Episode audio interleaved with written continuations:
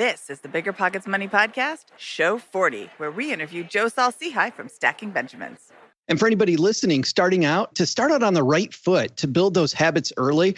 I mean, some of the biggest things people do when they first start out is they decide very quickly how to get into debt. I used to talk a lot at high schools and it was funny to have these question and answer sessions, and every single question was a variant on how the hell do I get myself screwed by the time I'm 21, right? It's time for a new American dream, one that doesn't involve working in a cubicle for 40 years, barely scraping by.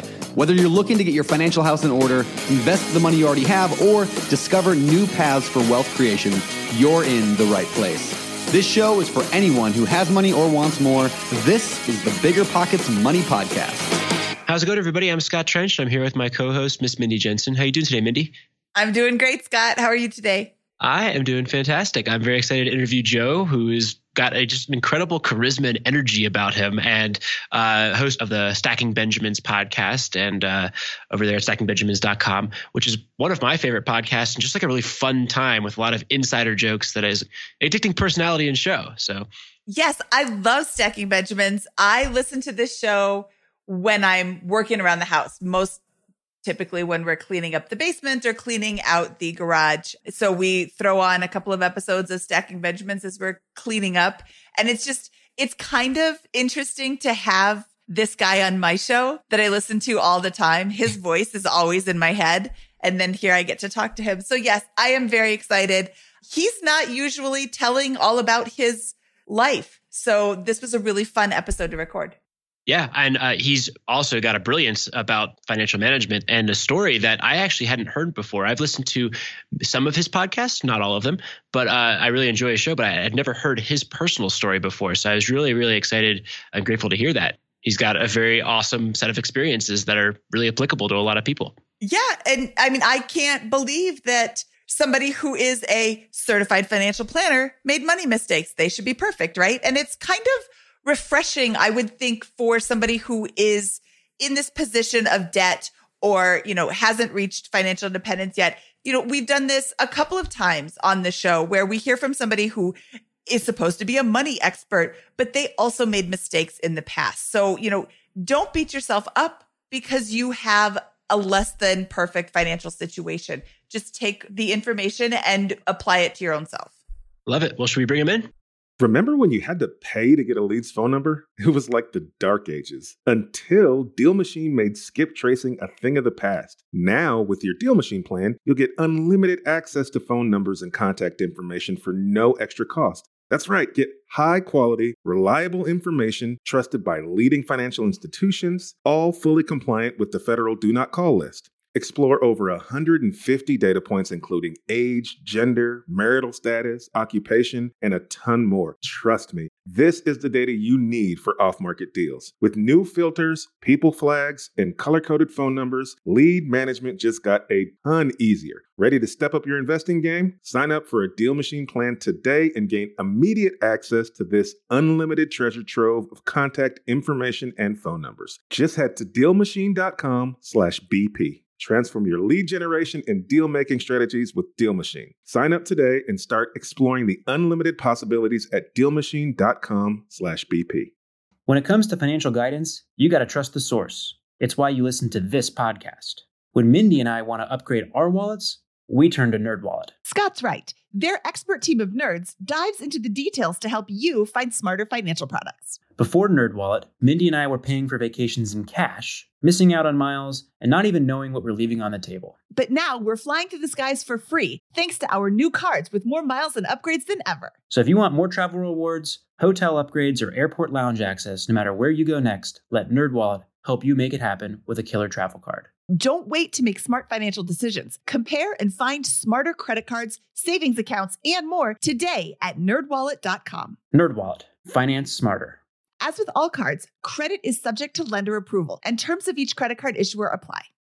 This show is sponsored by Airbnb. Did you know that I turned one of my first homes into an Airbnb? It's true. And it even helped me get the extra income I needed to launch my real estate career. So if you want to try your hand at making even more income with your property, Airbnb is the place to be. Your home might be worth more than you think. Find out how much at airbnb.com/host. Joe Saul Sehy. Welcome to the Bigger Pockets Money Podcast. How you doing today? Am I really here? You're really here. You finally made it. You're Yes. finally a big enough deal to be on our show. This is uh, a life dream. I'd like to thank all the little people who helped me get here. Oh, fantastic. If I start sweating profusely in here in the uh, presence of greatness, just call me down. I will. I will call you out.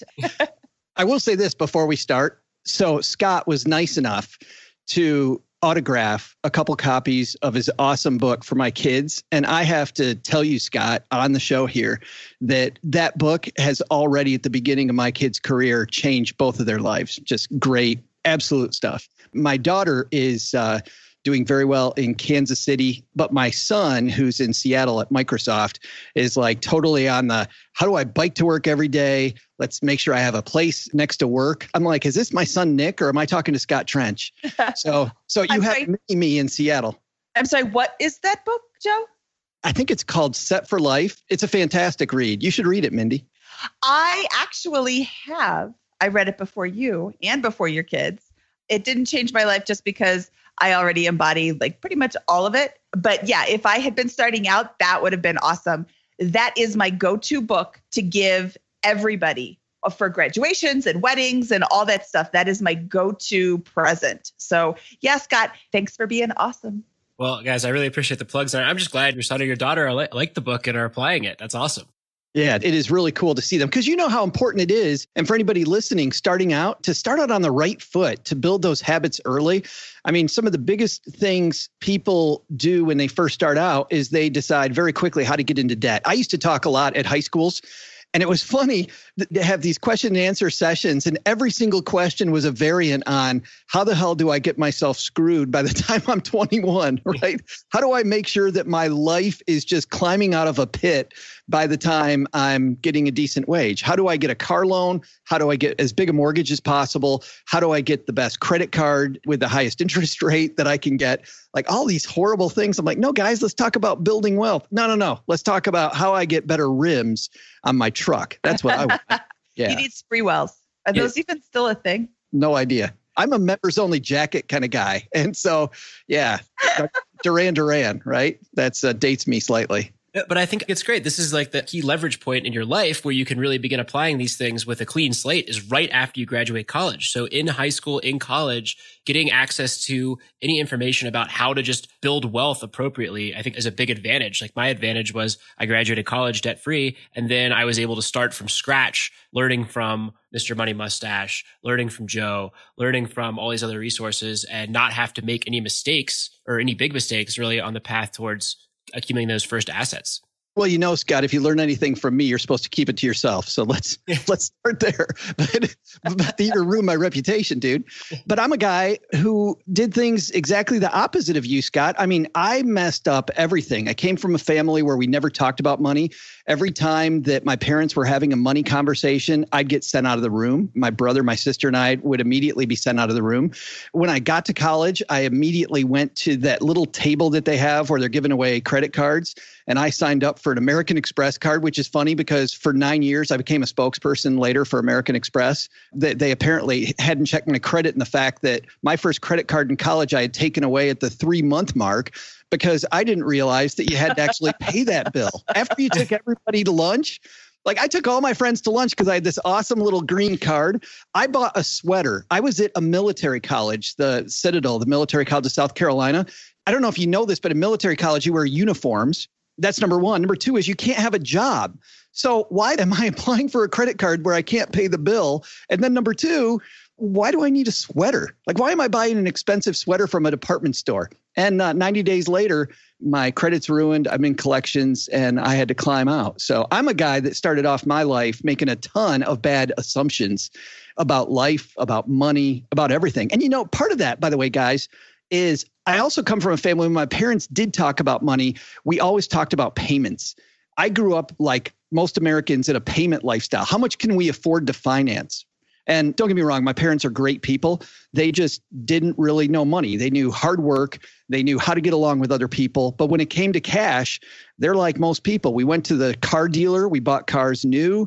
The car dealer would talk about what can you afford? And he wasn't talking about how much money, you know, can you afford $20,000 or $10,000? He was talking about, well, I can afford $350 a month. And we lived that lifestyle growing up. And that's where I came from, like most people, and had to dig my way out. Okay, I thought you were a smart guy who's great with money. Why are we talking to you? I know. Bye, Well, Joe. The thing is, I did figure it out. I did figure it out. And not only did I figure it out, I figured it out the hard way, like most people end up uh, having to figure it out. And you guys have had great people on your show who've talked about this before about making big mistakes in their life and finally getting to the point where I remember I'm on the side of the road because my car's run out of gas. I'm a mile from a gas station. I'm driving a Ford Aerostar that has about 140,000 miles on it because it was all I could afford at the time. And I'm going through the seats trying to scrounge up money in between the seats so that I could walk down to the gas station and put a dollar of gas in that hopefully would be enough to get me home. And I remember in that moment saying to myself, I can't do this.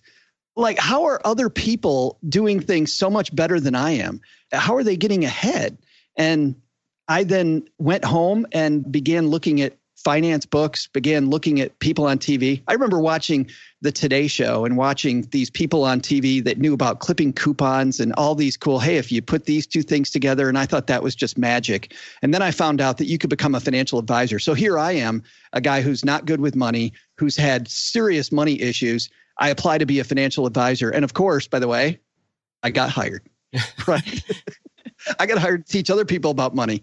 But the funny thing was, I'm already at that point pulling myself out. And then I started being around a bunch of people who were good with money. You know, my clients were people that had some great habits, and me having to show them the mirror of how to do their money better.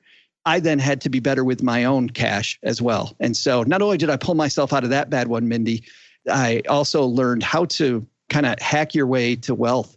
What was your lifestyle like and what was your job prior to that revelation moment in the car when you ran out of gas? So I was working two jobs. I was working in telemarketing, which by the way is a glamorous career. I was calling up I was calling up people for a company called Wolverine Water where we're selling water treatment systems and we're giving them Scott I'd call you and I'd say, "Hey, my name's Joe and we're in your area doing free water tests." Would you like one of our technicians to stop by and do a free water test? And of course, what they're going to do is do a dog and pony show where they sell you reverse osmosis uh, water system for all you water geeks out there. You know what that is? Maybe a water softener. We, we'd hook you up, Scott. It was great. Nice. Does it taste really good? Was- the reverse osmosis stuff did. If you had water softened water, it's horrible. And how much was this amazing system? Uh, you know what's funny? I didn't sell it. I just had the test. So I have no idea. I believe it was $10,000 for this system. Maybe back when you were selling it, it was 2,500. But Yeah. when I was looking at it, when they accosted me at Home Depot, they're like, Hey, how would you like to have great tasting water? I'm like, Well, who wouldn't? So I go there or I have them come over and they're like, Oh, yeah, that'll be $10,000. I'm like, American dollars? Cause no, I'll do 10,000 lira. Do you remember? I'm really dating myself. Joe and I are going to date ourselves this whole show. I'll do. And Scott's gonna be that like, "What's pre-Euro. that?" Yeah. I'll do. I'll do ten thousand rubles. Rupees. Eighteen dollars.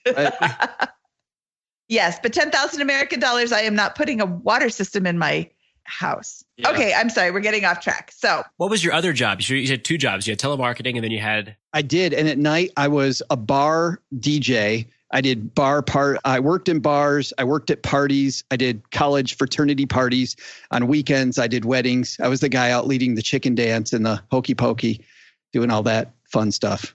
That actually was interesting too, because that was my first. The thing that really saved me was learning how to run a business. And I learned how to run a business the hard way too. When I got to that point where I just couldn't do things the same way I was doing it, and I started reading finance books, one of the early books that I turned to was all about PR and all about marketing and all about running a successful business. And that book, Guerrilla Marketing, guerrilla marketing. All right. Write that down. gorilla, gorilla like G U E, gorilla. Yes. All right. Yes. Yes, guerrilla marketing was fantastic. And from there, then I started writing just basic business finance books like like Business for Dummies and How to Run a Successful Business. And I was hoping to franchise that business. I ended up instead uh, selling that business as my financial planning career was starting up and taking off and doing fun things there. What was your spending like leading up to this point? I mean, you're obviously spending all, all the money that came in, but what was that going to? Do you have any idea? No, no, absolutely not.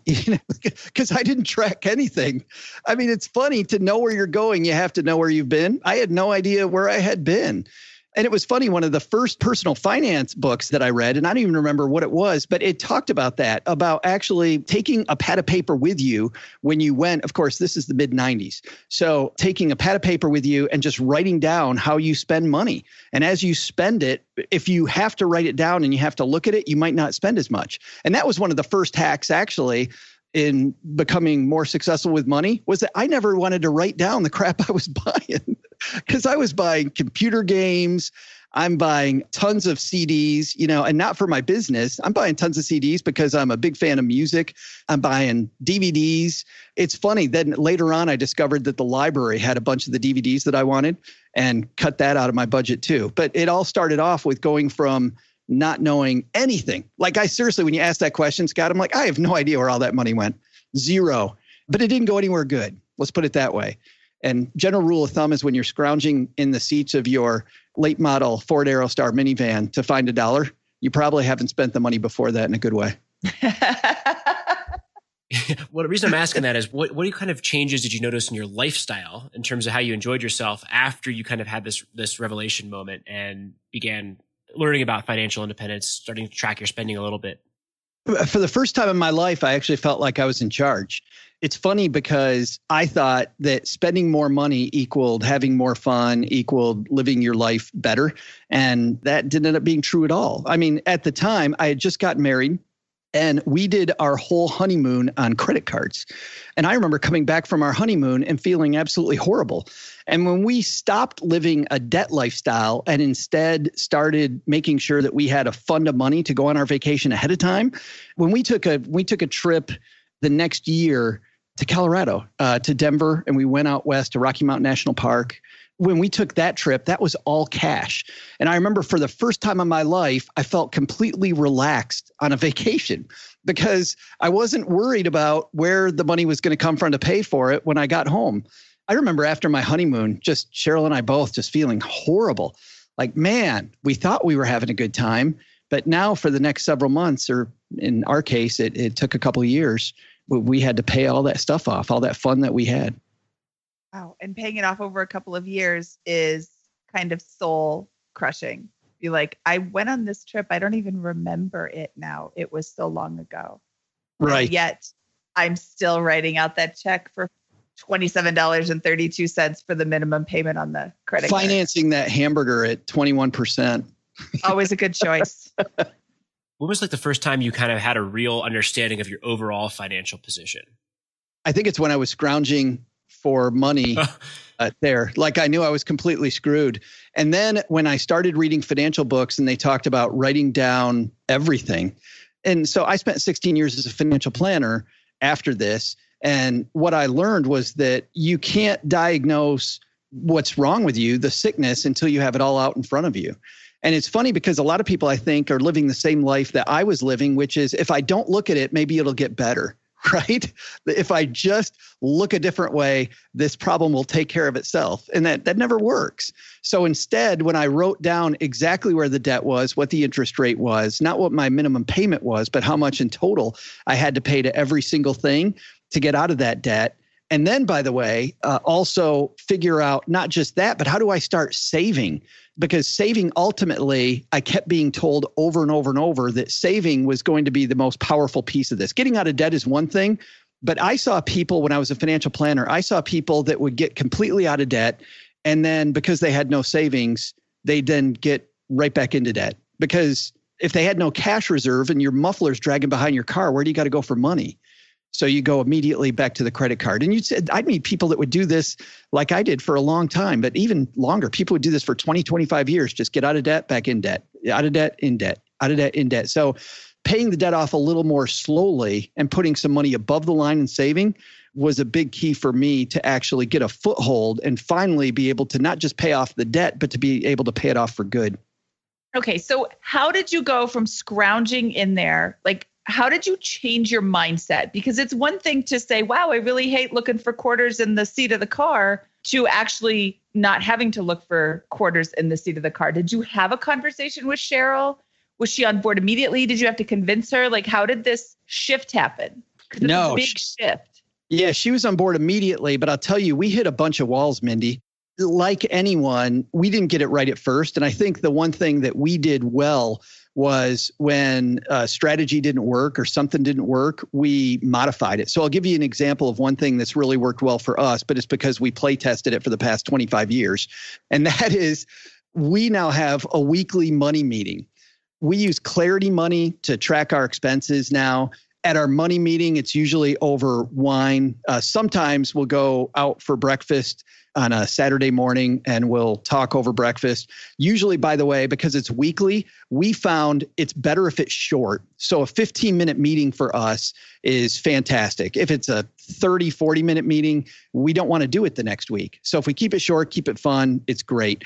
We walk through all of our expenses and clarity money. We walk through all of our uh, where money's coming in the next week. We also look at any upcoming expenses we have, and then we look at our investments. And usually with our investments, we make no move. We usually make moves with investments two times per year, unless there's some big time extenuating circumstance or there's some opportunity that's presented itself between those six month marks. We tried not to mess with the investment strategy because I think too many people get emotional and make emotional moves with their investment strategy. That came about because of the fact that, you know, either I'd come home with some stupid thing or Cheryl would come home with something totally responsible like school clothes for our twins and the other one would have no idea that we were spending the money. And it's funny because the fight started not because we weren't tracking money it was because we weren't communicating. And so between clarity money or a spreadsheet or tiller or whatever you use to track your expenses and communication i'll take communication any day. I'll tell you that our working together as a team is much better because of that meeting, not because of the fact that we know where our pennies go. Okay. Now I think this is super important and I want to reiterate and highlight this money meeting that you have. You have a weekly one. I can't remember if the Frugal Woods have a weekly or a monthly meeting. I know Rosemary Groner has a weekly money meeting with her husband and just hiding from your debt, ignoring your debt doesn't pay it off. Oh, spoiler alert, that doesn't work. So, having this money meeting and I'm, you know, we're interviewing all of these successful with money people and they all say the same thing. I use a spreadsheet. I track my spending. I talk about it with my spouse. What's the number one thing people fight about in with their spouse? They fight about money. You know how much fun it is to fight with your spouse? 0%. Scott, yeah. should you ever get married, fighting with your spouse is the least fun thing you'll do. Besides maybe like a root canal with no Novocaine. But it's not fun at all. It just hurts your whole day, your whole experience in life for however long you're fighting. So don't fight about money, talk about money. And yeah, if there's a problem, okay, you know what? There's a problem. Let's fix it. Let's work on it. Let's talk about our money. Let's have these weekly meetings. Let's review. Oh, look, I made a mistake this week. Okay, well, let's fix it next week. It's like dieting. Yeah. You didn't get fat overnight. You're not going to lose weight overnight. You didn't get in debt overnight, most likely you're not going to get out of debt overnight. And you're going to make mistakes in your diet because somebody brings in chocolate cake to work that's really really good. And you're going to make mistakes in your budget because there's really cute shoes that you just can't not have. And then you get back on track again. And you know beating yourself up doesn't matter but having well i was just going to say really cute shoes is the thing that always kills my budget. I know. That's why i said it generally get killed there. But you know, you make a lot of great points there, Mindy. But one that I'd like to emphasize is that, and I think it was Tony Robbins I heard say this. He said, when you hear a guru say something, you know, listen to it, it's okay. But when you hear several people, and I wouldn't call myself a guru, but I certainly, I've helped maybe, I don't know, 150 to 200 families retire over my career. So I've seen people get to the finish line. I've I've probably helped another 150 to 200 put kids through college. So I've seen what most people will see once in their life. I've seen it over and over again. But Tony Robbins says that if you hear one guru say something, it might be neat. But if you hear several people say the same thing, you've happened upon a truth and finding that truth and embracing it is is a big thing. I'll tell you the other thing that really helped me back to that original question you asked, which has been pack hunting. It is who you surround yourself with. Uh, and the voices that are in your head, you know, and I'm going to use a non finance analogy. When we moved to Texas 10 years ago, I had no desire to run a marathon. Like I had zero plan to run a marathon. So my wife got hooked up, Cheryl got hooked up with this cool running group, and she was running with them, and they were all marathoners. And so one day she asked me if I want to come run with them. I said, sure. And they were running, I think, 10 miles. And the most I had run at the time before that, I ran in college, but I had grown lazy and fat. So when I say the most I'd run is 10 miles, this is the adult Joe, not the kid in college that was really fast and a lot thinner. So I hadn't run that far. And we went out to run the 10. They did this run walk thing where you run for seven minutes, then you walk for a minute, then you run for seven minutes and walk for a minute. And I found that I could run much longer lengths because of the fact that I was running this. And then I could also run longer lengths because I'm running with a pack of 20 people.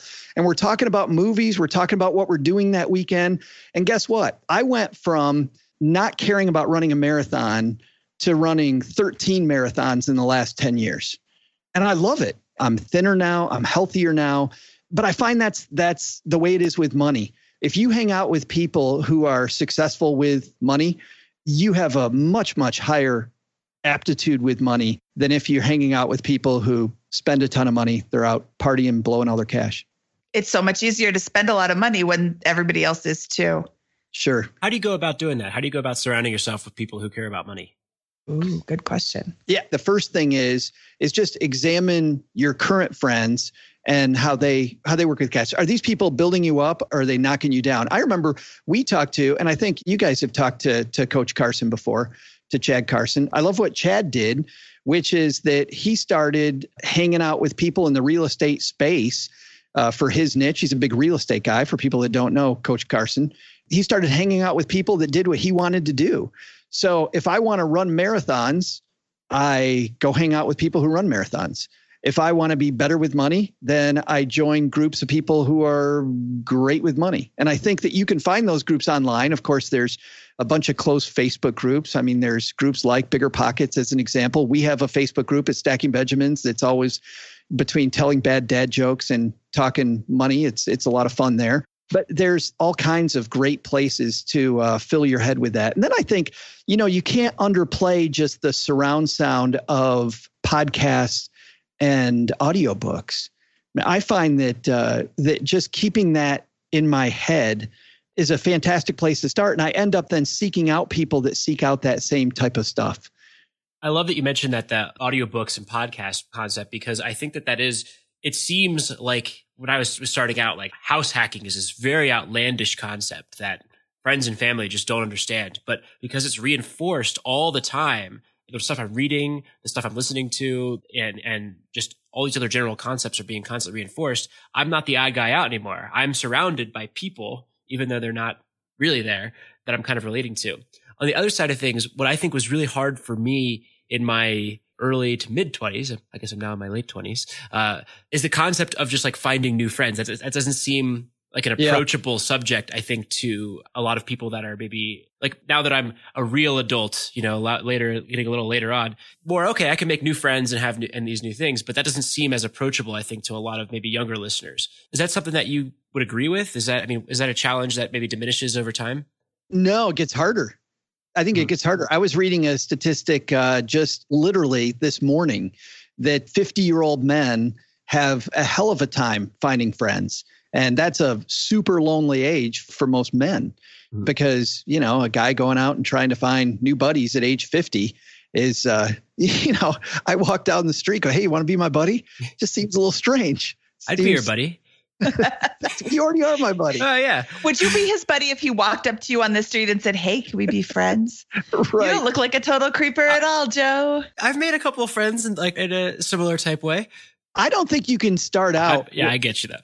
The point is taken. Yeah. It's a lot easier to make friends when you're doing something in common. Yes. You know, and that's pretty much as soon as you're out of college, even at Scott's tender age. It's more difficult as you get older. I make friends now through these FI meetups that I go to, through real estate meetups that I go to, and we bond around a common topic. And I make friends with the moms at school as I'm dropping off the kids because we're bonding around a common topic. But yeah, you can't just walk up to somebody and say, hey, you want to be friends. It's That's tough. That's where the shared interest piece comes in, Mindy. yeah. I, I'm totally with you. You can't go in looking for new friends. I think you have to go in looking for people that share the values and share the interests that you have. And I think you do have to, though, take a long look at your existing friends because I think you can divorce existing friends. I think going out and searching just for new buddies is tough. Searching for groups, though, that share your values, I think is is way easier. Uh, and divorcing yourself from old friends is a difficult thing to do. I've had to do that with people before where they're just toxic. We have these people in our lives. I had a great mentor, and we can talk about mentors too, because that's kind of a great side topic on this same vein we're we're mining right now. But I had a great mentor who told me to stay away from clusters of misery. There are groups of people who are just clusters of misery. They just complain about everything. They always talk about how something's somebody else's fault and instead uh, grab onto people who are living life as if they're the ones grabbing the bull by the horns. Yeah, that's a really, really, really great piece of advice. Because as you're saying that, I'm thinking to myself, yep, that person's out, that person's out. Like I'm I'm thinking of the people that I no longer talk to. But yeah, the Facebook groups are a really great place to start. In real life, nobody talks about money. So you don't want to go up to somebody and, hey, are you a frugal person? Who's going to say, no way, I'm not frugal? But you might find that they are. There's a lot of people who think they're frugal and they really aren't. But these Facebook groups, you can find a lot of local groups. You can find just in general groups. And then you start talking and they're like, oh, I'm the next town over from you. Oh, wow. Would you ever like to get coffee? I mean, there's, I've met a lot of people who just happen to be traveling around my town or near my town that, that reach out and say, hey, let's connect. It, it seems like we're pointing to a, a combination of things to do. One, surround yourself with content, written, audio, whatever, that kind of fills fills your head in with these concepts. Two, meet groups of people in real life that can help you do this. Three, maybe get a mentor or somebody who can walk you through it. That's kind of like a more coaching setting where you are the apprentice. And why not do all of these things? I actually did all of these things when I was kind of getting started down the journey towards financial independence. And it sounds like that's a, a similar experience for you, Joe. Yeah, it, it totally is a similar experience for me, Scott. I figured out early on that I was it was going to take good coaches because as I mentioned my parents great people but they didn't know anything about money. So I had to find people that were great at money people that were also great at uh, building businesses because I've built and sold three different businesses. But I didn't know any of those tools. Like I didn't know how to do any of that stuff. And so having somebody who's been through that before is fantastic. And, and I always get sad when I read in an online forum somebody that says, and let's just take investing as an example, said, well, you know what? You don't need to talk to anybody else. You should just invest your own money and do your things just by yourself in a silo. The frustration I, I had with that was I worked with some of the most successful people in the Metro Detroit area when I was a financial planner. And whenever I met super successful people, they all had great coaches around them. And I'm not saying hire a financial advisor. I'm saying have smart people around you that look at stuff with you and especially people that think differently than you do around you. Usually my smartest and just the most brilliant people met always seemed to be so different than they were that uh, I started modeling that and I found my career grew much quicker. I found that my wealth grew quicker after that. I'll give you an example. I've had the same life coach now for over 15 years. My wife doesn't like her, like personally, can't stand her because I tend to look at the world very optimistically. I run into walls at 100 miles an hour. Mary Lou, my coach, looks at the world very negatively looks at things as if I need to be much, much more careful than I am. Like she is exactly the opposite of me. And that's the reason I hire her isn't to be my buddy. I don't need a buddy. I need somebody who can cover my blind side. And Mary Lou's been fantastic for me. Well, and I think that's really important to, to find somebody that is different from you. I share your boundless enthusiasm for everything. And it's really easy to see only the good. And that's, you know, a little bit extreme, but it's really, it's really great advice to get somebody who isn't your complimentary. You don't want a yes man or woman. Yeah, somebody that can that, that can see through your baloney. You know, I mean, I've got a lot of baloney. Like I've got a bunch of stuff that I tell myself, and I love it when people tell me, "No, Joe, you're wrong." And having that, and maybe that's my personality is that I kind of like having Gordon Ramsay type people around me. And for people that don't know who Gordon Ramsay is, he's this chef guy that has these kitchen shows where at the beginning of the show he yells at people and he's in their face. And then you realize halfway through the show it's because he loves them and he really wants them to succeed. But he kind of has to knock down this wall that people have of thinking that they're great at everything you know? I get frustrated when i see people try really hard and i do this myself by the way. I try very hard to convince people that what i think is is right. And i think that I do much better personally if I spend more time asking questions, trying to instead figure out what's correct. You know what I mean? Instead of pushing my right on somebody else, taking the time to go, well, maybe I should search for the better answer instead. I become more of a listener the older I get, even though it seems like I can I can talk pretty well. well, going back a few steps here, we talked about how you became a CFP and began to get your your finances back in order. Can you kind of walk us through some of the levers that you think you might have pulled to move that forward? Like, how did you go about paying off your debt? How did you go about building up those savings? And what, what was the transition to investing? Uh, so first thing was negotiating with with creditors and I learned that the hard way that you had to decide who was worth negotiating with and who wasn't worth negotiating with. And you guys just had Jillian on and you covered all that stuff great. So I'm not going to going to uh, go into that. I think people should just go back and listen to your interview with Jillian to dig more into that. But but I went through that same process of learning that. The second thing then was realizing that I needed cash in the bank before I would be completely debt free. Like I could either make sure no bad things ever happen in my life again, or I needed cash to cover the bad things so I wouldn't have to go into debt again while I was getting rid of the mountain of debt.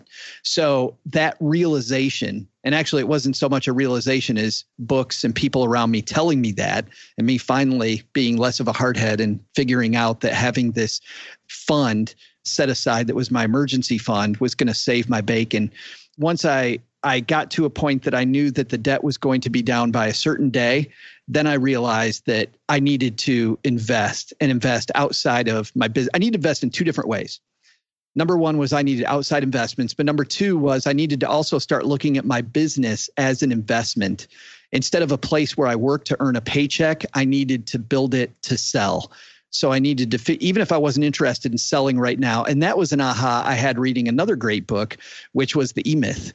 And it seems like every third person I talk to says The E Myth is their favorite book. And that's another, Mindy, going back to your truisms. You hear people say stuff over and over and over. If you haven't read The E Myth, whether you own a business or not, understanding the concepts in the E Myth, I think, are a great way to get ahead. Because I'll tell you, just from a personal finance standpoint, another lever I pulled, Scott, was this. I realized by watching smart people around me and from the E Myth that when I stumbled across something cool that I was getting right, I needed to recognize that I'd accidentally hit upon something that was good. And then I needed to figure out a way to automate that so that the next time I tripped on that again, I'd have this tripwire already set up and I'd be able to automatically take advantage of it. So, as an example, putting money in a cash reserve that was out of sight was one of the early things. Like initially, I set up my emergency fund at my local bank, but I was a guy who was crappy with money. And if you have a debit card and you're putting a hundred bucks into this cash reserve and you got debit card access and you're not good with money, there's always a reason. Like your your brain comes up with these reasons why you got to take the money back out. So I ended up sending my money to a bank account in Minneapolis that I didn't have debit card access to. I lived in Detroit. So I sent it to another city. I could have my money overnighted to me was the quickest I could get. I could actually have it wired, but there was going to be a huge wire fee. I could also pay a fee to have it overnighted. And at first I thought, well, I don't want to do that. I don't want to pay all these fees to get it my own money. And I thought, how great is this to have like a $40 hurdle between me and my money? And I know that I'm cheap enough that if I got to pay $40 to get my money, my brain will come up with other ways to solve this big quote problem I'm having now. And you know what? It worked. It absolutely worked. And that money started building. And then once the money built, then it became a game. That was the next thing that I realized was gamifying things. I tripped across, I don't remember what it was at the time, like what the first thing was that I tripped on here, but I realized that for me, turning things into a game was fun. And so I started setting up these milestones. And when I set myself a milestone, not for five years out, but for six months out and a year out, and I needed to reach that milestone, and I didn't look at the five year number. Like, I'm not motivated by a five year number, I'm motivated by the six month number. I'm motivated by the three week number. So if I can take this huge goal and break it down into these little bits, and turn it into a game to reach the bit. And then I give myself a reward each time. Like for me, that would be like a new board game. Then I'm more likely to hit that goal. So I started setting up this, I combined automatic savings with shorter milestones and gamification. And for me, that was perfect for getting where I wanted to go faster. Yeah, and another key point that I'm observing in this from something you said earlier is your weekly tracking of your progress towards this goal, right? In those right. weekly meetings. Like I have a similar type thing. I do six month to 12 month goals, sometimes three months, depending on, I chunk them into three, six, nine, 12 months, depending on what goals are. And then I track my progress every day and every week towards those goals. And that's what keeps me going towards them. And then of course the reward at the end is, is always very nice. So. I don't know if it's fun or a sickness. Yeah. maybe it's both, but I, but I love it. Yeah. It's a healthy obsession. It's a healthy, healthy goal, a healthy habit, right? I totally agree. Yeah. We know you've heard it before. Cash flow is getting very hard to find. There's always long distance investing, but you may be thinking, I don't have a team, enough experience, or the market knowledge to get in. That's where you're wrong. And it's also where Rent to Retirement comes in. Rent to Retirement offers fully turnkey properties that are newly built or renovated, leased and managed, allowing you to invest out of state with confidence. They've got single family, multifamily, new build, and syndication opportunities across multiple markets. They even have BRRRR deals with immediate equity. Rent to Retirement helps investors learn how to build a bulletproof business plan with the best investment and tax strategies around to help you reach financial freedom through real estate. There's no excuse not to get started in real estate investing when you have the right team and systems already in place. To learn more, visit rent2retirement.com. That's rent, T-O, retirement.com. Or text REI to 33777. Again, text REI to 33777.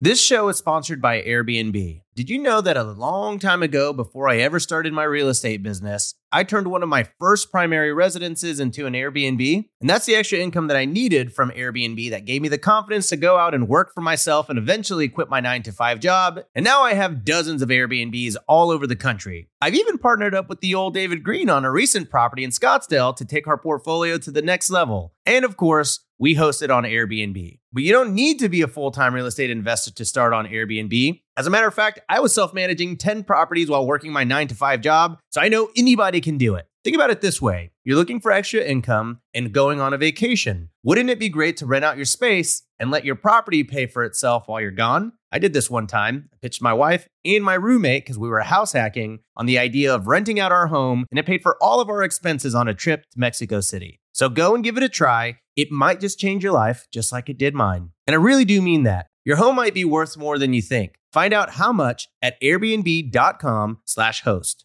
What if I told you that I, Mindy Jensen, the queen of budgeting, the personal finance fanatic, sometimes forgot to cancel my subscriptions? I know it's horrible. $10 here, $15 there. My useless subscription bills could have taken my whole family out to dinner multiple times. Rocket Money can make all that subscription sadness suddenly vanish. Rocket Money is a personal finance app that finds and cancels your unwanted subscriptions, monitors your spending, and helps lower your bills. You can see all your subscriptions in one place and cancel money sucking subscriptions with a tap. They'll even try to get you a refund for the last couple of months of wasted money and negotiate to lower your bills for you. Rocket Money has over 5 million users and has helped save its members an average of $720 a year with over $500 million in canceled subscriptions. Stop wasting money on things you don't use. Cancel your unwanted subscriptions by going to rocketmoney.com slash bpmoney. That's rocketmoney.com slash bpmoney. rocketmoney.com slash bpmoney. Saving for a down payment, a wedding, or just looking for extra money to invest? Monarch Money turns your budgeting woes into wins. That's why the Wall Street Journal named it the best budgeting app overall. Monarch is the top rated all in one personal finance app. It gives you a comprehensive view of all your accounts, investments, transactions, and more. Create custom budgets, set goals, and collaborate with your partner. And now get an extended 30-day free trial when you go to monarchmoney.com slash pockets. Monarch's simple, intuitive design makes it easy to manage your money like a pro. Add a partner or family member to your account for no extra cost. So combined finances become a breeze. Customize your budgets and notifications, set up automatic rules for transactions, and more. After trying out Monarch for myself, I understand why it's the top rated personal finance app. And right now, get an extended 30 day free trial when you go to monarchmoney.com slash pockets. That's M O N A R C H M O N E Y dot com slash pockets for your extended 30 day free trial. Okay, so let's go back and talk about your debt. When you decided after you were done scrounging through for a quarter, you were going to pay it off. How much debt did you have? What was it comprised of, and how long did it take you to get rid of it? I had eighty-one thousand dollars of debt. Oh, Yeah, and it so was not just a little. No. And so it was a combination of personal loans that I'd taken out for a quote for my business, which once again, I had to get my business under control as well and create separate entities. And I mean, that's a whole different show. But it was a combination of personal loans, credit card debt, student loans, and on top of all this stuff, I also didn't understand how taxes work. And I ended up owing the IRS a bunch of money that I actually, I know today, I never owed this money. I just didn't know how to track my expenses. I also didn't know how to hire the right people in my corner. I hired an accountant who wasn't really an accountant, was just a dude who put the numbers together, even though he was a CPA. And I went to him and I don't remember what the number was anymore. I think it was about thirty, thirty-five thousand dollars. He said, uh, "Hey Joe, you owe thirty-five thousand dollars, and that's due next week." And here I'm a guy that has tons of debt, spending every penny plus more that I make. And I'm like, I remember being so mad at him and go, "Where am I supposed to come up with that money?" And then I realized later when I found good help, when I realized from once again from mentorship and that I need to surround myself with good people, I found a great CPA who understood how taxes work. But by then the horse had left the barn and I I was beyond being able to go back and uh, figure out where all those expenses were. But there's no way I owed all that money. But not only did I owe that money, I owed that money plus penalties, right? Because the IRS, if you just once again look away, the IRS uh, doesn't look at that kindly. And so when I finally looked at it and wrote everything down, we were over eighty thousand bucks. Wow. And how long did it take you to pay that off? Oh God, it felt like it took forever. I think I didn't get it all paid off for seven years. Uh, it took two years to pay down the credit card debt part. Overall, to pay off all the debt, though, uh, it took seven years. At some point when you're paying this down, you, you say, Hey, I see the date that I'm going to get to zero. I think you said that earlier. Yes. And I assume at that point you began building up that emergency fund and beginning to invest. Is that right? So you were were you investing at any point during this time, or is it you waited till you got Yeah. to zero? Oh, oh no, no, no. The last few years, the last three years, I had gotten my credit score better and I began transferring things to lower interest debt. And as I was able to transfer things to lower interest debt, and I had an emergency fund in place, and I knew that that was taking care of itself, I also knew I had to start investing. So then I started putting money then into first my retirement fund, and then second into brokerage accounts, and then later I became a became a landlord. What was your what was your kind of philosophy as you approached investing? my philosophy at first was just do it. I mean, it's funny because I think that philosophy for me was just I got to do something. So I didn't hey, buy a mutual fund. I mean, I bought growth mutual funds, growth no load mutual funds through decent places. I mean, I wasn't buying anything super inexpensive. I wasn't paying a lot of attention to having the perfect investment. I was trying to just buy aggressive stuff And it's funny because my whole philosophy around investing changed later once I had money. And I tell people starting out that too. You know, it's funny because my daughter and I were having this conversation. She was setting up her 401k last year. And um, when she was doing that, she and I agreed. Why, why wouldn't you just put everything in your 401k when you're first starting out into the small cap value fund? Like just put it in the most aggressive thing because if you've got a hundred bucks there and it goes down 10%, you lost 10 bucks. So just put in the most aggressive thing you can find and just go. Like don't overthink it, just go. And now it's cool. She saved a ton of money her first year working. And as that money grows, I think diversifying it out is going to make more sense later. But initially, Scott, my whole philosophy was just do it. It was just, it was all the Nike thing. And actually, you know what? It wasn't even that. Nike had a phrase before that that I liked better. Like I like just do it, but Nike's old phrase was feel the fear and do it anyway. And I felt a ton of fear and I still feel a ton of fear. So I just remember thinking, yeah, I just got to do something. So my philosophy was you're screwed if you don't start saving. So sock some money into a mutual fund, pal. No, I think that's a very appropriate way to kind of rationalize things. When you're starting out investing, right? You know, whatever you're going to accumulate over that course of that year, you're going to be investing for a long time. Hopefully, you know, 50, 60, 70 more years. Why don't you go ahead and invest in something that you think is going to have a highest possible long-term results? And then who cares what happened in the very short term? right? It's Absolutely. your savings rate and the amount that you accumulate and put away that is the big driver of growth until you get to maybe six figures in investable liquidity, right? Investments. That's when now, okay, now 10% of, of that is going to be a meaningful hit to your overall financial position in a given year. I think the closer you get to wanting to start the spending pattern with your money, the more analytical you have to get. I mean, I think ultimately you should be very analytical, but not when you start out. You know, and we get questions on our show. You guys get questions. People ask us all the time about, you know, I'm I'm 22 and what do I do? And it's feel the fear and do it.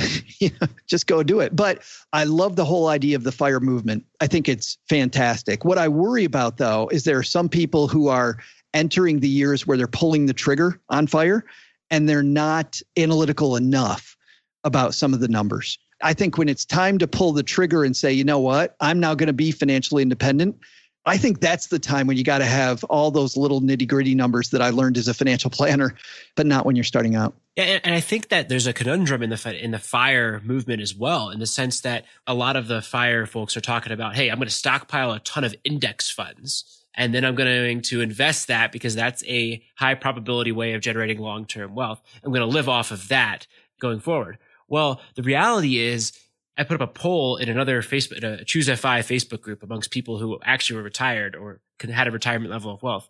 Almost nobody actually retires off an index fund portfolio alone. Almost everybody's got like a couple of other extra tricks up their sleeves, including an index fund portfolio that would actually sustain them. So don't get fooled by, hey, the path to retirement is build up 25 times your net worth in an index fund and then you're done.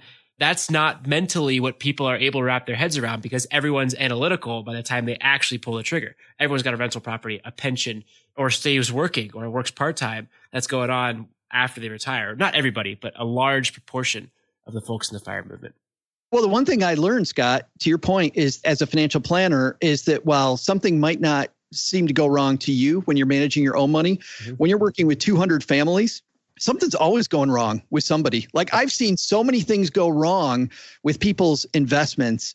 So having multiple investment strategies or well one overall strategy but different tactics i guess three or four different tactics you're pursuing instead of just dividend paying stocks or just purely rental real estate. And don't get me wrong, I think you should go strong with the thing that you know the best, mm-hmm. right? If rental real estate's your thing and you're great at that, lead with that. Make that the hull of your ship.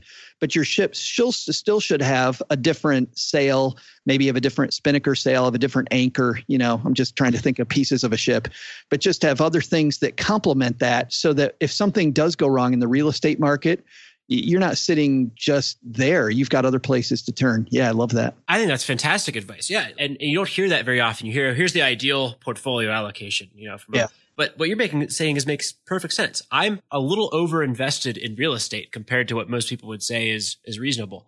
But I work at Bigger Pockets.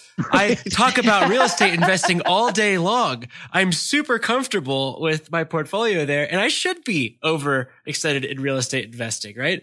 And I do have stocks and other things and I have other income sources that I, that I'm continuing to work on.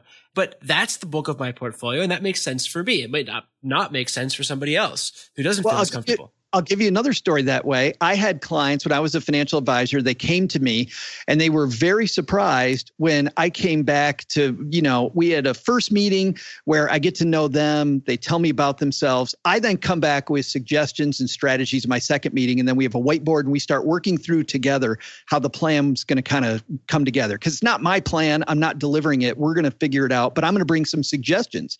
And the one suggestion they were most surprised about I told them that the lead in their portfolio should be livestock because this dude and his family, that's what they knew. And he knew, like clockwork, how to get a 10% rate of return in livestock. But not just that, not just get a 10% ongoing rate of return there. He also knew the downsides if it didn't work.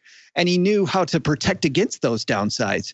And I thought that was fascinating. And by the way, they thought it was fascinating of me as a financial advisor because every other advisor they met before me, of course, had said, you know, lead with something that I can help you manage.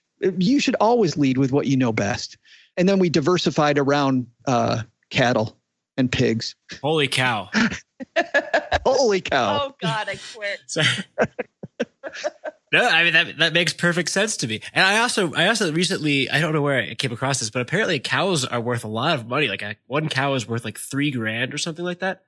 I couldn't Depends on the believe when I was looking through their spreadsheets. I remember my client Brian just walking through his spreadsheets, and I walk through every piece of his spreadsheets because I find that a lot of people there's flaws in their spreadsheet, right? Yeah. And, and I'm thinking, okay, you've got this ongoing 10% rate of return, sometimes much, much higher than that. Show me how this works. I think we might have spent three hours talking about how this works, where I was confident enough that I said, why wouldn't we lead with this? Because just like you with real estate, Scott, working at bigger pockets, it's what he does every day. It's what the dude knows. Like, let's make sure we start with what you know. Because I'll tell you, when something goes wrong, if you know the underpinnings of why it goes wrong, you're much more likely to respond in the appropriate way. What I worried most about when I was a financial planner, and what I still worry most about, is that when the stock market goes down again, and it's going to go down again, when the stock market goes down, it's hard to predict how people are going to respond. And what I found was people that were more in touch with their portfolio and they kind of knew why their stocks were down, they were much more likely to respond appropriately. But people that just wanted to push it off to me as their advisor and have me just quote handle it, they were the people that went off the deep end when all of a sudden the stock market goes down. And even if we're down 20% when the stock market's down 35, so I pretty much saved their ass. Those people were still really, really, really upset with me. Like, why didn't you handle this better? Like, I don't think you understand what we did. Like, our strategy was defensive enough that you didn't lose your ass as much as everybody. And they're like, I don't care about everybody else. Well, yeah, I could go on and on and on about some frustrating things that happen when people would, and frankly, that's part of the reason why I left being a financial planner was I loved it when people wanted to learn more about money. I didn't like it when somebody wanted to hand it off. You should never hand off your money to somebody else. Have coaches in your corner, but listen, if you've hired somebody to just take it, this is your net worth you're talking about. Nobody cares about that as much as you do. So you should be very careful with your money. I, I think a good example of this is index fund investing again, right? So I invest in index funds. I've got a lot of money in, in Vanguard index funds, low fee index funds. However, I do that because I've studied both sides of the issue of, hey, what are the advantages here? What are the disadvantages? Why shouldn't I build my own portfolio of accumulated stocks? And I'm comfortable with that. And I think a lot of people are just like, oh, passive index funds the easy option. I'm going to do that without really understanding all those concepts. And there's going to be different, certain types of reactions that you have to go through in different market cycles. I think that's going to be an interesting test for me and for a lot of other people that are going to go through maybe their first recession with some savings built up, whenever that comes. Well, no, you think about how long it's been, right? It's been nine years since the downturn. You, you can have a financial advisor look you in the eye and say, I've got nine years experience. And that sounds like a long time. You know, somebody's got almost a decade of experience. Holy cow, your experience. They- They've never seen a freaking downturn. like mm-hmm. they, they haven't seen a downturn. I went through two in my career. That's where all my hair went. It is it is horrible. You don't know what's going to happen tomorrow. You know, you're watching. I'm in Detroit. I'm watching the auto companies go bankrupt.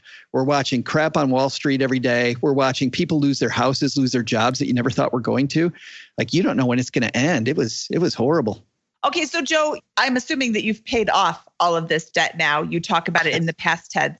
Where are you on the path to financial independence? And financial independence, I am describing is I don't have to work anymore. Clearly, you do still work, but when you do what you love, it's never a job or whatever. Yeah. No, my spouse and I still work. And you know what's funny is that if you look at some of the people and I don't want to rip the fire movement because I think it is it's fantastic. And I think people are doing some amazing things and I love the stories and I love the enthusiasm for savings and we need more of that, right? I mean, we need so much more of that. Our community needs to be so much bigger. But I'll tell you, I have a lot more money than a lot of people who tell me that they're financially independent. and yet, when I look at my numbers and my assumptions, I'm just going to be more conservative. So, to answer your question, Mindy, I work because I like it. My spouse works because she likes it. We could quit tomorrow and I'm sure that we would be fine. But I'm a pretty conservative guy. Uh, but like you said, I love what I do. You know, I feel bad sometimes when I read some people in some of the forums who are so excited about getting rid of their work, about not working, because of the fact that I think there's nothing wrong with a life well worked. Work is a fun thing. Like, not to parrot what you just said, Mindy, but really, if you love what I do, I can't imagine not doing my podcast now. Like, I want to finish an episode and like keel over. Like, that would be my ultimate death. like I just finished interviewing Scott and Mindy on my show, and then I keel over and die. Like that. that hey, take me. That's fantastic. Please don't die. Please don't die. Please don't die. right. So I have a couple of things to say about this. It sounds like you've only had jobs that you loved, and I had a couple where I did not love them so much. So I'm assuming all these people that are in these Facebook groups and that are out there saying, I can't wait to quit are in jobs that they don't love. I worked for several people because if I quit, I couldn't pay my mortgage. I couldn't yeah. eat. I couldn't put gas in my car. But I certainly did not love those jobs. And I was actively looking all the time to get a different job because I hated what I was doing, who I was working for, you know, whatever the, the political atmosphere of that job and I, I think that there are a lot of people who are focused solely on i can't wait till i get out of my job but yeah. you're right working is fun i get up and you know this sounds kind of disingenuous because i am actually at work when i'm saying this but i get up in the morning and i'm so excited to go to work my husband is now a stay-at-home dad and he's getting the kids ready for school and they're close in age so they're fighting all the time or the little one lags forever and they're in the middle of a fight and I'm like, okay, got to go to work. Like I'm excited to go. I feel guilty that I'm leaving these two fighting kids or, you know, the one that doesn't want to go to school today. And I feel really guilty about that as I'm leaving, but I'm leaving because I love my job and I cannot wait to go. So no, I had, I had know, bad jobs.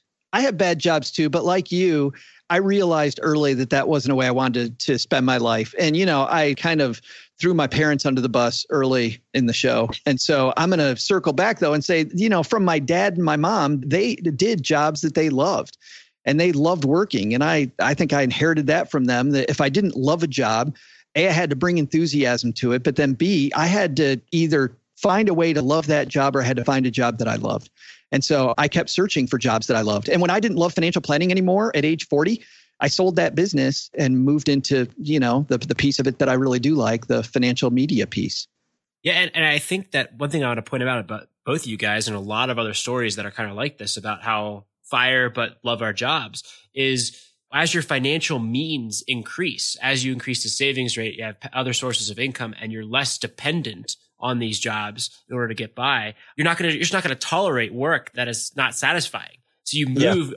gradually and, you know, it's different for everybody and their risk tolerance. But I think that you move gradually towards work that you really do love as you get closer and closer to a reasonable approximation of fire.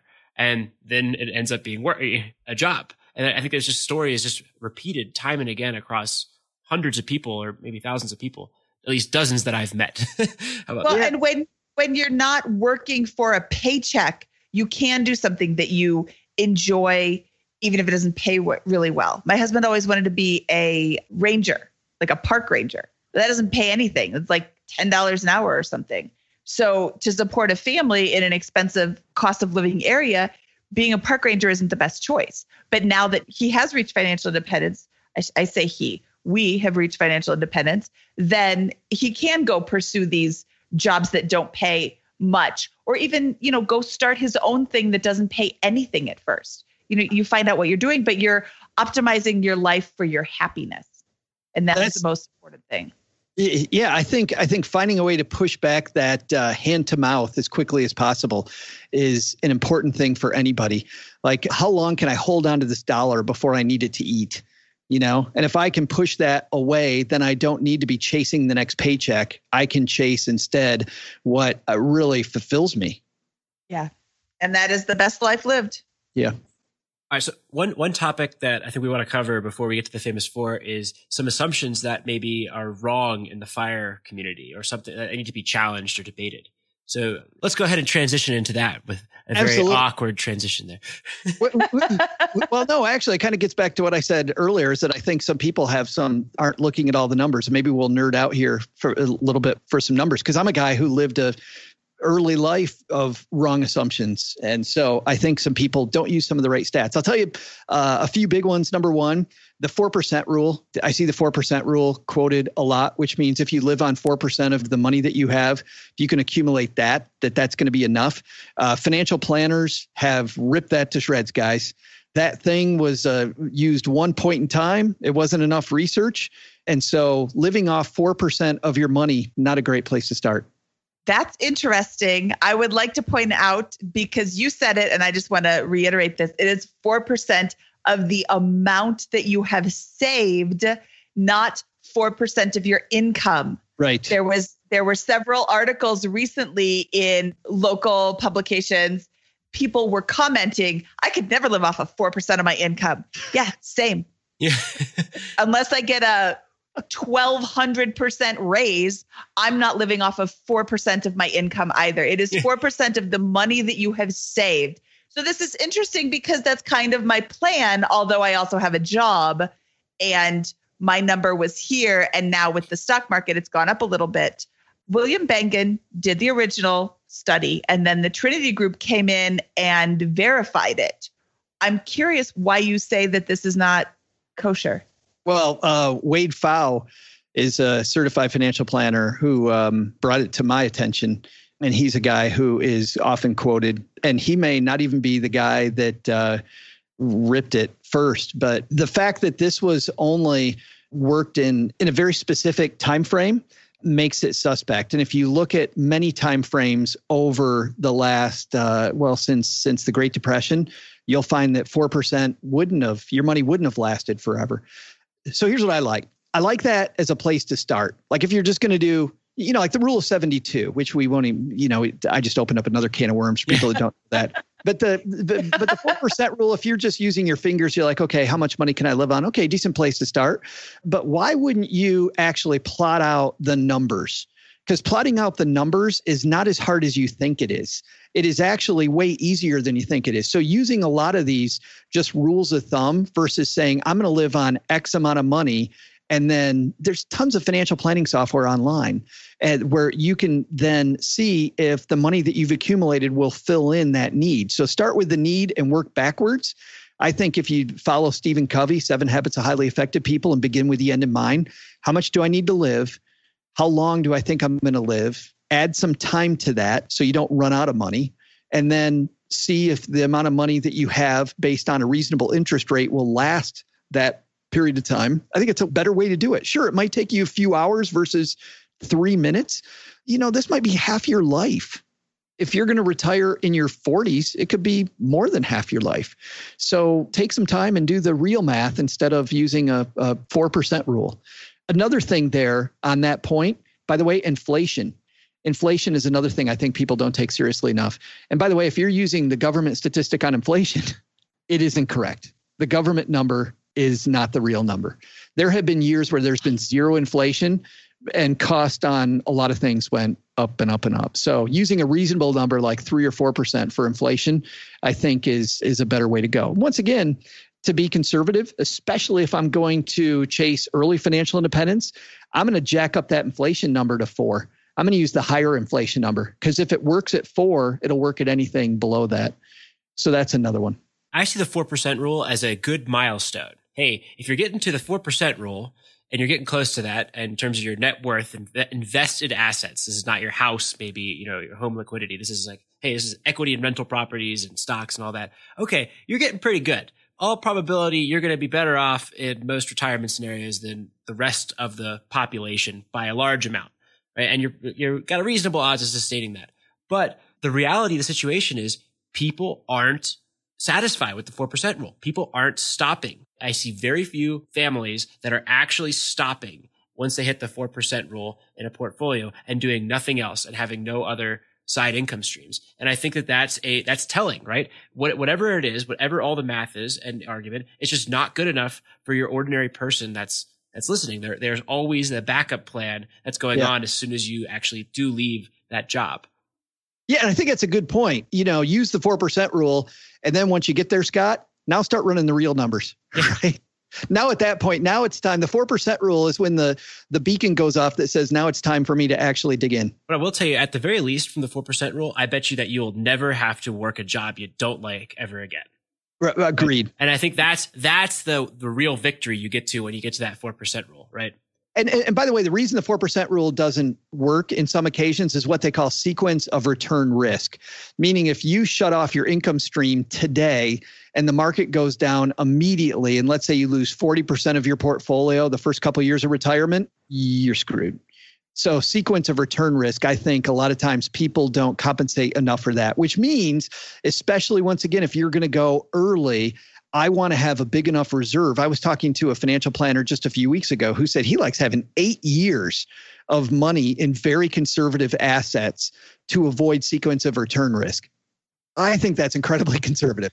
Like, I think that's over the top uh, conservative, but I still get his point that I want to avoid making the mistake of retiring and then have all my investments fall apart the first couple of years. Yeah, and let's let's all put this in perspective too. Like you retire and the market immediately tanks and you lose 40% of your portfolio the only people that are worse off than you is everybody else.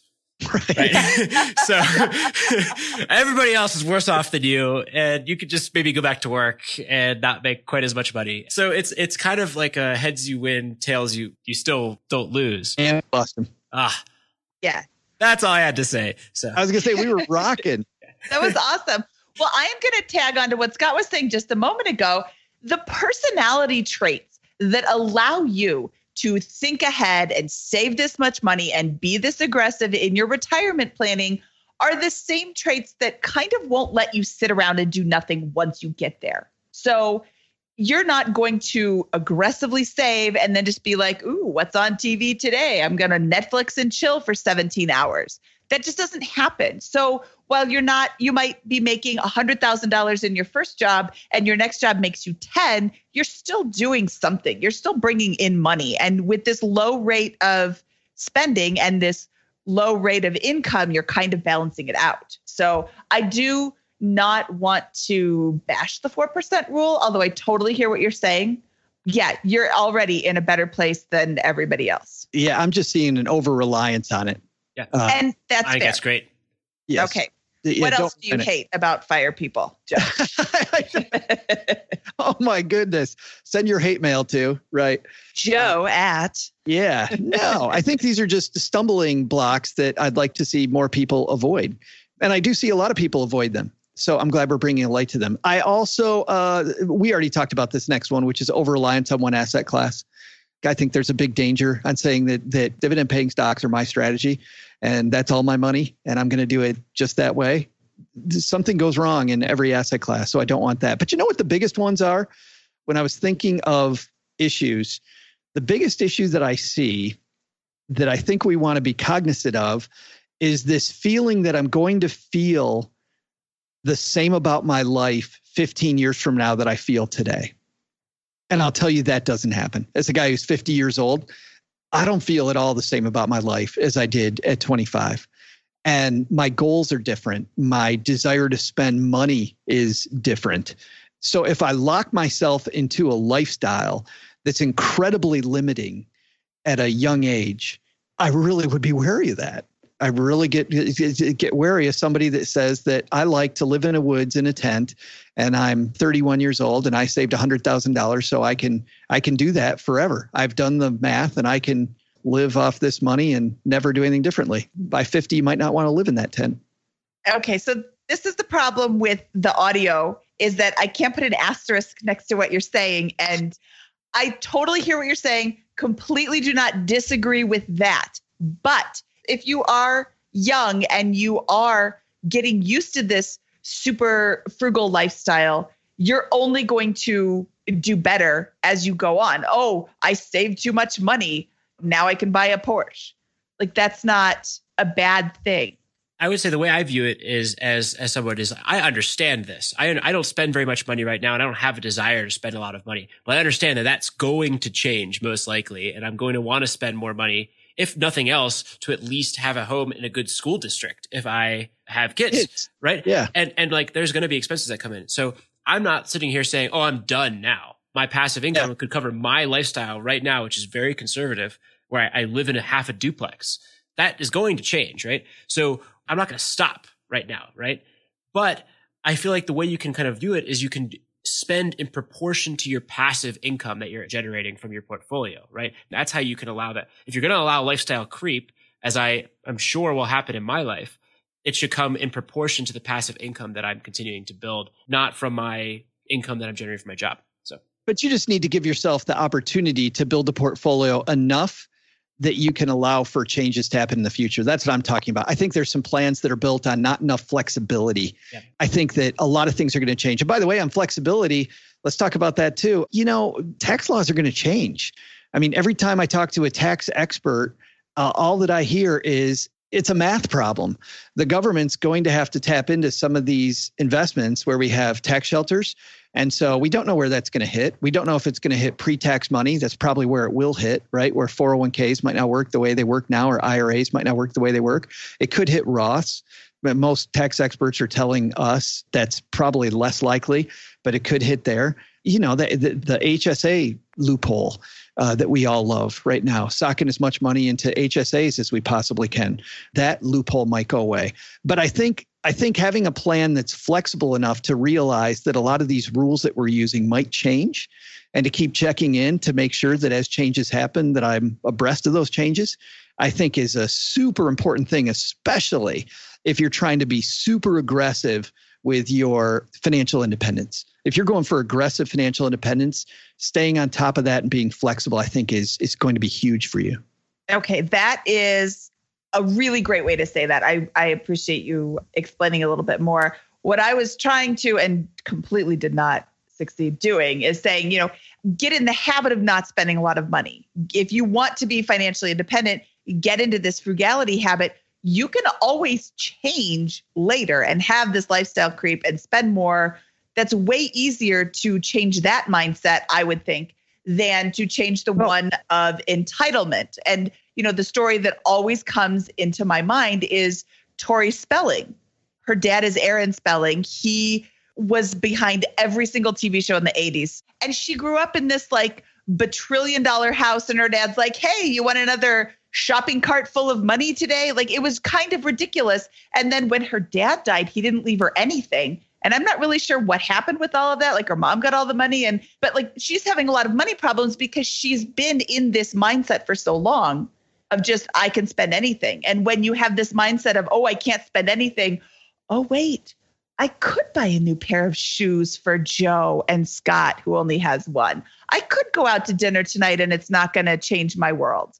Yeah. Um, so I would definitely recommend to be on the side of caution. But that's a really good point is life is not going to continue the same way forever. Sure. And it's funny you say that because, you know, we kicked this off talking about Scott's book. And one thing that my son really took from that book was it's easier for you to begin with these great habits around how you buy your house and about what your transportation costs are than if you're somebody like me, let's say, at 50 years old, or like me when I finally got my act together back when I was, what, 35, uh, figuring out exactly what are we going to do differently? And now i already have the house issue i already have the car issue now i have to solve some of these big problems and reduce my expenses. But if you start off on the right foot uh, to your point mindy and build those early i think it's going to be way easier for you. Because then when you have the extravagance you're going to appreciate it more you know, I found that, that when we start having our money meetings, one of the things that we cut, like a lot of people, was going out to dinner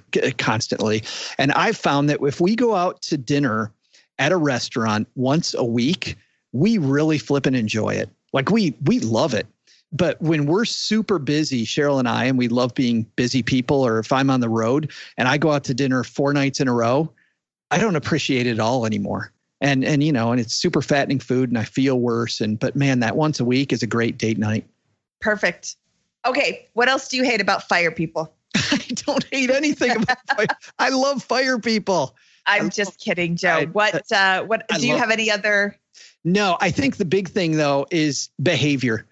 I think that monitoring your behavior and realizing that you're going to think differently over time and thinking about how you think differently over time and realizing that when the markets change, keeping your emotions in check and having systems with your investing. So, as an example, I said earlier that Cheryl and I will change our investments twice a year. That is a system. Good financial planners have something that we can all replicate called an investment policy statement. So, earlier, Scott asked me what my philosophy was around investing when I started. Didn't have one, didn't really need one. Now that I have a portfolio, I manage my money based on an investment policy statement. I know what my guidelines are so that when it hits the fan, and we know it's going to hit the fan at some point, when it hits the fan, I'm not going to wonder, how do I react? How do I respond? I'm not reacting or responding. I'm pulling the levers that I already said I was going to pull. I knew this day was going to come. I know how I'm going, what I'm going to do because it's already written out. And I love that. I love having an investment policy statement versus just being emotional. I, you need to keep your emotions in check when you're uh, talking about your money. Yeah. So I want to throw in one thing I don't like about the fire movement. if I get if I get a bonus one. so one thing that I don't like about the fire movement is the dogma I think that comes with a lot of folks that where other people are making the wrong choice by not following the fire movement. I see that in a lot of things, and I and I really feel that that's not helpful to our movement. That's a, we want everyone to acknowledge and understand the benefits and the possibility of fire, but I think that there's a lot of people out there who take that a little too far. Once you get going on this path, maybe judge people who are not making what you consider to be the correct decisions with money. Man, I think you hit it on the head. Our community is so small it is so small. And it's funny because when I talk to new podcasters getting into the financial podcasting field, they're like, wow, there's already so many good podcasts. And I'm like, there's not really, when you look at the population of the United States versus the number of people who listen to financial podcasts, there's room for a lot more podcasters. There's a room for a lot more people. We need a lot more people talking about this. And you're right, Scott. I think being judgy at all is just going to turn people off. Like we we can't afford to be judgy. I think the more people are proactive that are proactive with their money it gets more exciting for for all of us. It's funny, you know, I talked about the mentor earlier who talked about avoiding clusters of misery. He also had another thing he told me, which was uh, you can have what's called a limited pie mentality or an unlimited pie mentality. And I think we should advocate an unlimited pie mentality. There's room for a lot of great voices. We, we need more great people talking about this stuff and when we become judgy of each other, it, it doesn't help us do that. Yeah, I, I think we just, I think it's, hey, you work towards fire and do the best that you can, build your personal financial position, work towards financial freedom, and then live a good life. And that's how you can invite more people into this movement when they ask and are ready to come in. But you know, I, I am a culprit of this going out into the community or, or, to other people and saying, you're doing it wrong. I'm doing it right. Here's how to do it. and, and I fully admit that I've done that in the past. And, you know, I'm saying that here and saying, Hey, don't, let's not do that. Let's just keep doing what we're doing. And more people will probably see the benefits and continue to, to learn about it. I love it when somebody says that they discovered us, any of us, you know, in the past six months I always think that's exciting because I remember that journey. I, I mean, I remember right after digging for those quarters and thinking, I, I got to get it together, man. And I remember how empowering that was, but I didn't really know what it was. Yep. You know, and just that first step of the journey. I think if we put ourselves in those shoes, that everybody's got that first step of the journey, and put yourself back there, it's a fun place to be and to help people along. Yep, absolutely. Yeah. It's very fun. You discover it and you're like, ooh, I have to change everything. And it's then so a couple exciting. It is exciting. And then a couple months later, you're like, I hate this. I don't want to change everything. I want this back added back in. And you know, we we mentioned Liz Frugalwoods at the beginning of the show as somebody who has a money date with her husband every week or every month. She also discovered financial independence, cut out everything. Right. And then after the first month, she's like, Well, I missed this. How can I add it back in frugally? I missed this. How can I add that back in frugally? And she had a lot of really great tips for things you can do once you go down the rabbit hole and discover you don't want to be all the way down at the bottom. I saw that Um, all the time as a financial planner. You'd see people that would they'd cut their budget to the bone and they'd do great for three months and then they'd celebrate by buying a big screen TV. Right?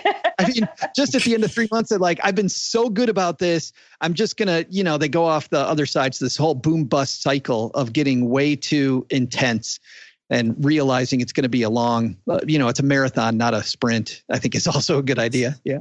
It is a marathon, not a sprint. And, you know, if we're going to go with cliches, personal finance is personal. And what you spend your money on, Joe, is completely wrong and is not what I choose to spend my money on, which is, you know, not what Scott chooses to spend his money on. So spend on what really matters so you can save on the things that you don't care about. I think we all just turned into my mom there the last like four There we minutes. go. Like Hi, giving Mom. financial truisms. Yeah. Nice job.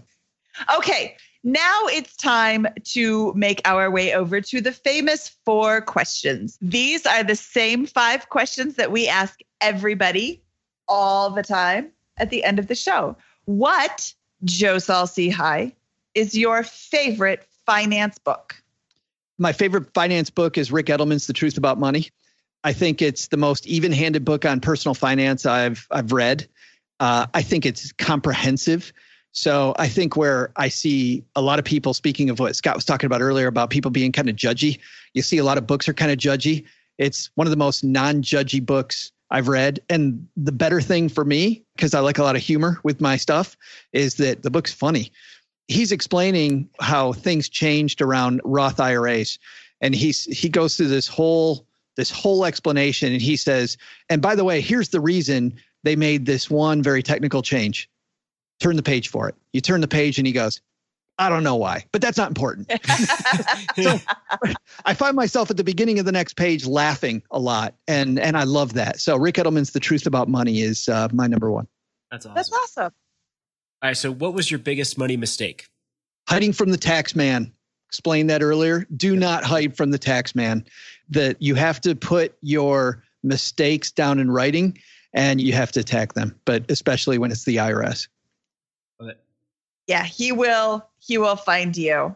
I'm going to take this time to say hi to my favorite tax man, my friend Evan. Hi, Evan. Uh, okay, back to Joe because he's the focus of the show today. Oh, thank you. What What is your best piece of advice for people who are just starting out? just do it. Uh, Well, actually, uh, feel the fear and do it anyway. You know, we all feel afraid. We feel afraid of what we don't know, but it's okay to be afraid, but don't let that stop you. I love that. My most difficult question here is what is your favorite joke to tell at parties? And I know that you, in particular, have a huge arsenal of these things, right? But I don't tell jokes at parties. I mean, I, I, I don't. But if you tell me a joke, I'll know four others that are like it, which is bad. But if I were to tell a joke at a party, it would have to be a bad dad joke. So oh, good. You'll fit in Perfect. perfectly. yes, it has here. to. So what did the pirate say when he turned 80? I 80. I'm 80. I I like it. Uh, That's the same thing he said when he went to the golf course.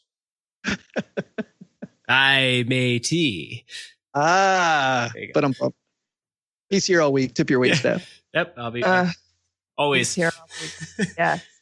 So I read in one of those Facebook groups, uh, somebody said, I thought this was very cute. Somebody said, Mindy Jensen has a really tough job because she has to listen to Scott's jokes all day long. And then somebody, resp- somebody responded, has to or gets to? Yeah. And I replied, has to. Whoa. yeah, I don't know. I think it's more gets to. I think no. some people hate them, some people love them, but everybody is eagerly anticipates them at the end of the show. So you're welcome.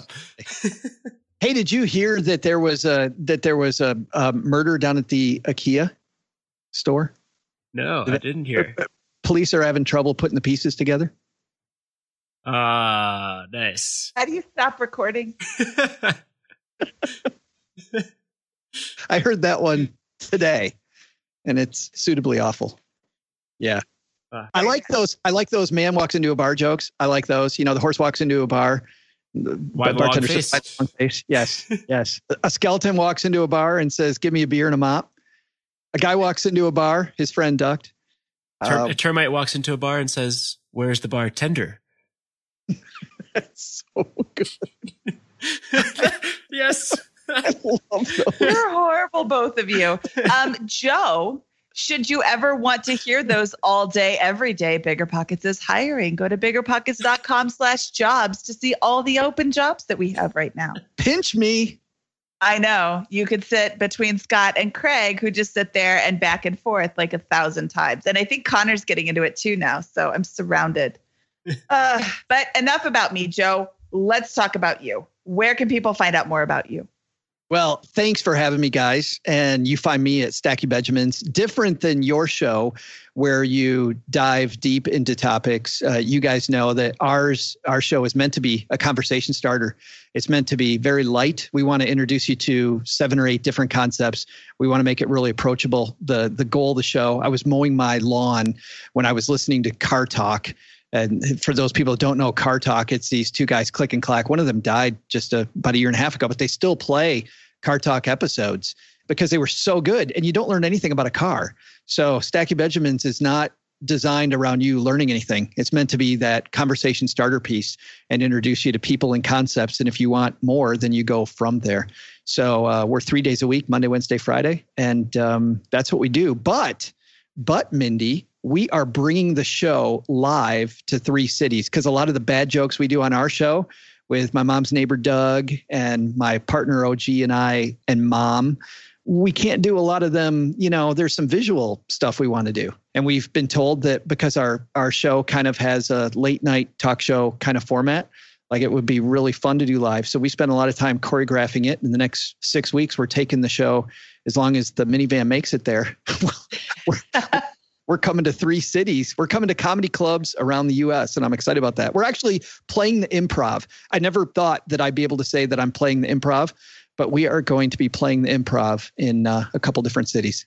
Well, that's awesome. I've listened to your show and I never thought you'd play the improv either. nice. One thing we never talked about though is where you live, right? That's a huge component in you saving a lot of money, right? You living in your mom's basement. The mom's basement, absolutely. But the basement is moving right now because we're moving the basement to mom's moving to Detroit in January because that's when you move to Detroit. But I don't know if you know this. The best time. Yes, January. What, what could possibly go wrong? Nothing. So in January, we're moving there. So right now, we are uh, saving money, Scott, by being in my friend's dad's uh, three room apartment over his garage.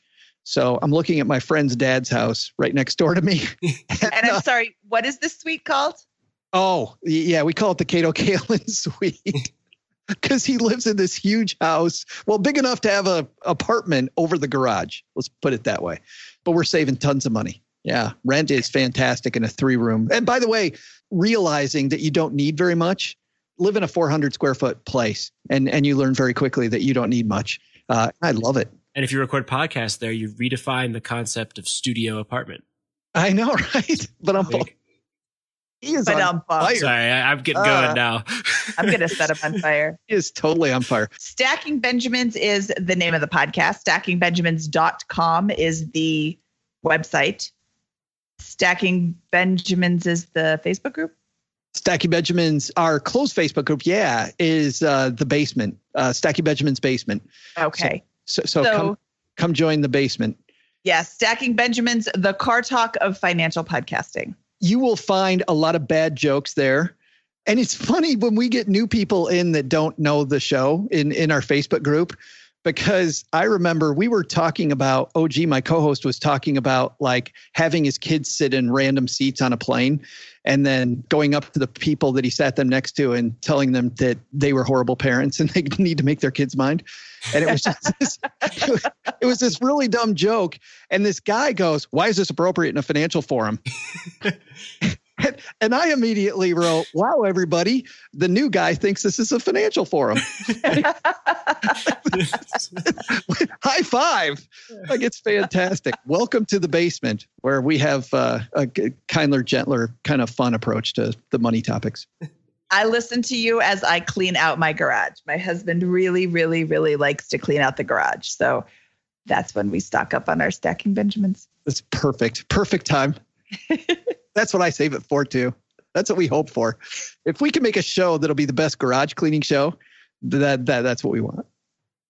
All right, Joe, thank you so much for taking time out of your basement cleaning and garage cleaning days to talk to us.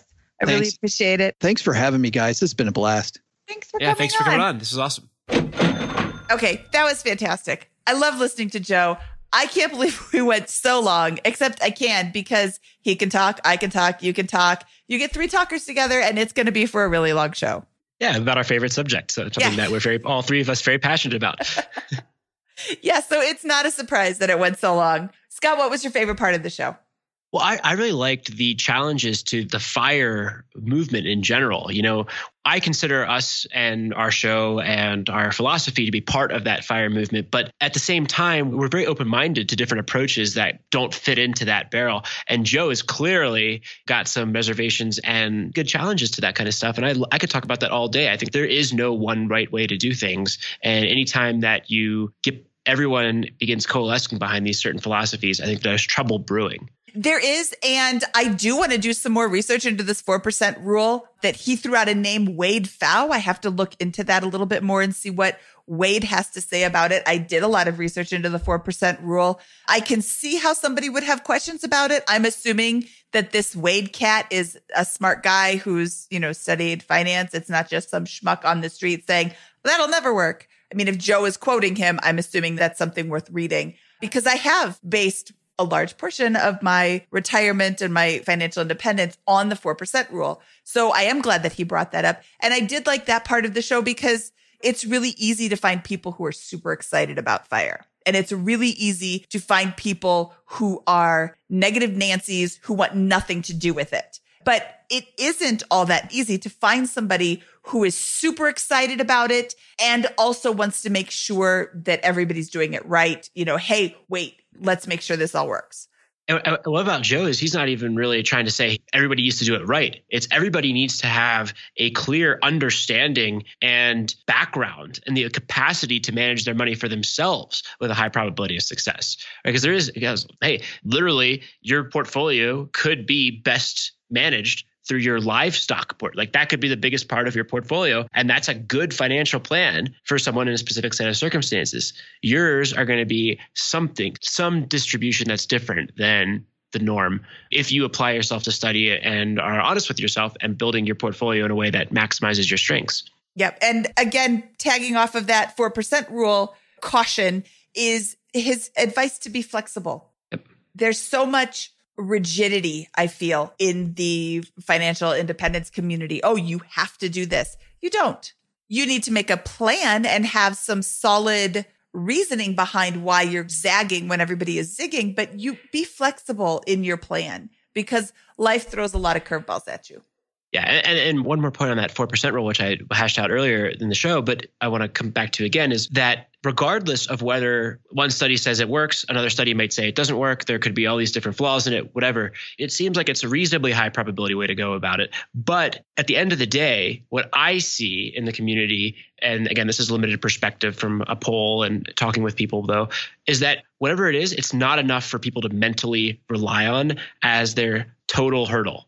People just aren't leaving their jobs, retiring, and having wealth nowhere else but in index funds and a stock portfolio and living off the 4% rule. I'm just not coming across that at scale. There's a couple of individuals that I see that, but just for the majority of people in our community, it does not seem to be enough on its own to keep people happy. Well, not only is it not enough to keep people happy, but people who have gotten to that point aren't going to be happy just sitting back and resting on their laurels or resting on their 4% bank account or whatever. They're going to continue doing work. They're going to continue doing things that generates at least some income has Absolutely. been my experience. So the 4% rule is a really great goal. And I quote Joel from FI 180 all the time. What's the worst thing that could happen? If I go by the 4% rule, I run out of money. What's the worst that can happen? I go back and get a job. My worst case scenario is everybody else's everyday life. I think that a lot of people use the 4% rule as an excuse like, oh, that'll never last. I'm just not going to do it. Well, okay, enjoy work until you're 90. You know, it doesn't have to be this, this like, what excuse? Try it. See if it works. If it doesn't work, pivot. Absolutely. Okay, Scott, this ran like 17 hours. We should get out of here. Do you have anything else you'd like to say before we go? Nope, just that I love our new exit. I love our new exit too. This is Mindy Jensen and Scott Trench, and this episode is over. Seriously, turn it off. It's over. We're done. Goodbye.